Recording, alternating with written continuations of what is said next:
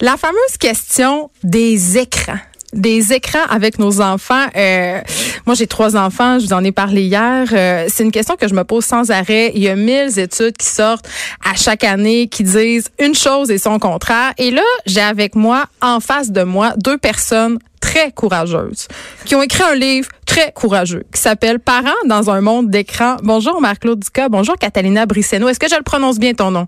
Oui, c'est Brisseigno. Ah, la petite vague sur le N. Je pense que je suis moins bonne que vous.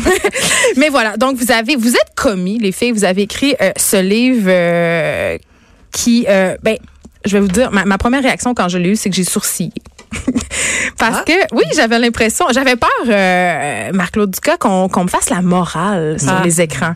C'est exactement ce qu'on voulait pas faire. C'est une des raisons pour lesquelles on a fait ce livre-là en se disant, premièrement, il y en a pas vraiment qui fait comme ça le tour de la question, en tenant vraiment compte de la réalité des familles, en n'étant pas moralisateur, en en n'étant pas là pour culpabiliser les parents, pour dire, tu sais, justement, tu veux pas ramasser quelque chose dans un livre en te disant, euh, je vais me faire dire que je fais pas la bonne affaire, je vais me faire donner plein de conseils que j'ai aucune chance d'appliquer.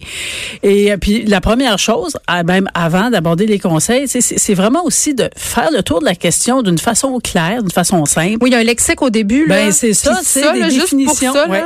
Tu sais, parce que justement, là, vous définissez, euh, Catalina, euh, qu'est-ce qu'un challenge, tu sais, Mm-hmm. tout un vocabulaire que, qui peut être vraiment très crypté pour les parents. Moi, j'ai ma fille de 12 ans, elle m'arrive régulièrement avec des choses que je ne comprends pas. Donc, tout de suite en partant, on... C'était vraiment l'obje- c'était vraiment l'objectif en fait justement de donner cette espèce de langage de base en quelque sorte parce que vous le disiez tout à l'heure, on a une panoplie d'informations qui nous arrivent. Puis la vérité, c'est quand on lit sur ces sujets-là, souvent dans les nouvelles, c'est tellement alarmant. Moi, je sais plus quoi Tu sais, faire. cyberdépendance, puis tout ça. Puis là, on se dit, oh my God, moi qui connais rien à Snapchat, Ben, je serais pas capable de gérer ça. Mon enfant est tout le temps là-dessus. Or, c'est exactement ce qu'on voulait adresser, c'est que le risque euh, qu'on a en ce moment, c'est que beaucoup de parents se sentent tellement dépassés par la situation qu'ils démissionnent oui. de leur rôle parental et disent ben, je suis pas capable de comprendre ce que mes enfants font là-dessus, fait que je, je, je suis aussi bien de pas m'en mêler. Parce qu'on a l'impression qu'on peut pas gagner quand il est question des écrans. Et, et Marc-Claude Ducas, j'avais la réflexion suivante avant d'entrer en onde. Je me disais, tu sais, comment je peux dire à mes enfants qui passent beaucoup trop de temps sur leurs écrans quand moi-même, je suis sans arrêt scotché à mon téléphone intelligent à cause de mon travail, mais aussi parce qu'on a tous développé une dépendance à cette technologie-là, tu sais? C'est vraiment, c'est une chose qu'on soulève. Les parents sont aussi pires. Ben. ça, ça- vraiment, ça émerge. C'est quelque chose pire. dont, ben oui, même pire. C'est quelque chose dont on parlait pas tant que ça il y a pas si longtemps. Là, ça commence à nous apparaître. Fait que ça, on le fait vraiment ressortir. Puis c'est euh, en plus, c'est vraiment très important pour euh, quand tu as des jeunes enfants en plus de te questionner sur parce que pendant que tu es sur ton téléphone en plus il y a plein de choses importantes avec ton enfant que tu fais Quand pas mon fils est forcément. dans son bain, ben, il y a Ben. ans, il faut je, je surveille moins, il va pas se noyer à la moindre, mais je regarde mais souvent mon ça. téléphone. Puis il faut vraiment se questionner là-dessus. Quand on dit qu'on voulait éviter, euh, on n'est pas là pour culpabiliser les gens, mais en même temps, il y a quand même des questions de base à se poser. Ouais. Puis tout est allé tellement vite. Encore une fois, c'est pas pour s'accabler, mais je pense qu'il y a des, des sortes de prises de conscience à en disant à un moment donné, ok, là, on, fait une sorte d'arrêt sur image dans le fond, dans ce livre-là, à bien des égards, en disant, oh, c'est le temps qu'on se regarde. Tout est allé tellement vite. Ça, on le fait ressortir aussi. À quel point les affaires sont allées vite, des choses qui étaient vraies il y a, il y a pas si longtemps euh, le sont plus. Il apparaît toujours quelque chose de nouveau, mais en même temps, en disant, malgré tout, qu'est-ce qui reste, qu'est-ce qui demeure, puis sur quoi il faut qu'on commence à se questionner.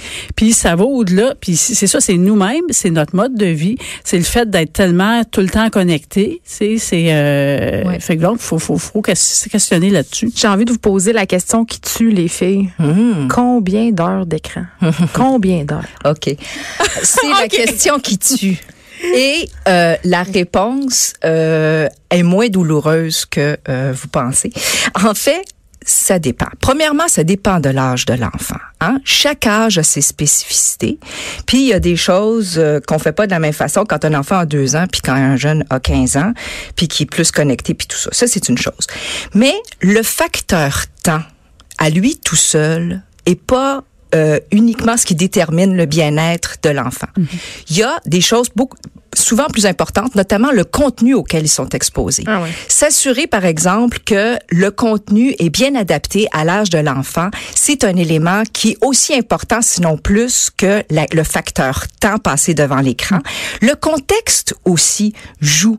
On donne un exemple, par exemple, dans le livre, où est-ce qu'un enfant qui est hospitalisé, ben peut-être que dû aux circonstances, Donc, c'est le gros bon sens. Ben, c'est Ben ça, exactement. oui. C'est pas le temps. Puis C'est toutes les familles c'est sont ce qu'on fait avec, comment on le fait? faut arrêter de lire les études. faut se fier à notre jugement. D'une, oui, oui, tout à fait. Puis bon, faut se renseigner. Puis une chose qu'on dit, il faut s'occuper de nos enfants. C'est peut-être quelque chose qu'on perd de vue. C'est la solution Ça a toujours, ça a toujours été vrai. C'est ça. C'est un peu trop facile de remettre un écran dans les mains. Aussi, c'est un peu trop facile des fois de démissionner, de dire ah, je comprends rien à tout ça. Non, non. As-tu posé des questions à tes, t'es-tu intéressé à ce qu'il fait ton enfant sur l'écran? Y a-tu posé des questions sur le jeu, sur l'application? Ben, En ça. général, ça leur fait plaisir. Tu sais, tu dis regarde Snapchat, je comprends rien. Montre-moi donc comment faire. Mais il faut s'enseigner, puis une excellente façon de le faire. Et là, je le dis, je redis le titre de votre livre. Euh, il est facile à comprendre, il est intéressant, il n'est pas culpabilisant. C'est une, quand même une première. Parents dans un monde d'écran par Marc-Claude Ducas et Catalina Brissegno. C'est publié aux éditions de l'Homme. Vraiment, c'est à lire. Merci d'avoir été là. Vous allez retrouver Jonathan Trudeau demain. J'espère que peut-être je vais vous manquer. Je vais vous voir euh, jeudi pour euh, ma chronique. Il y a Antoine Robitaille qui suit dans quelques instants. Bye bye.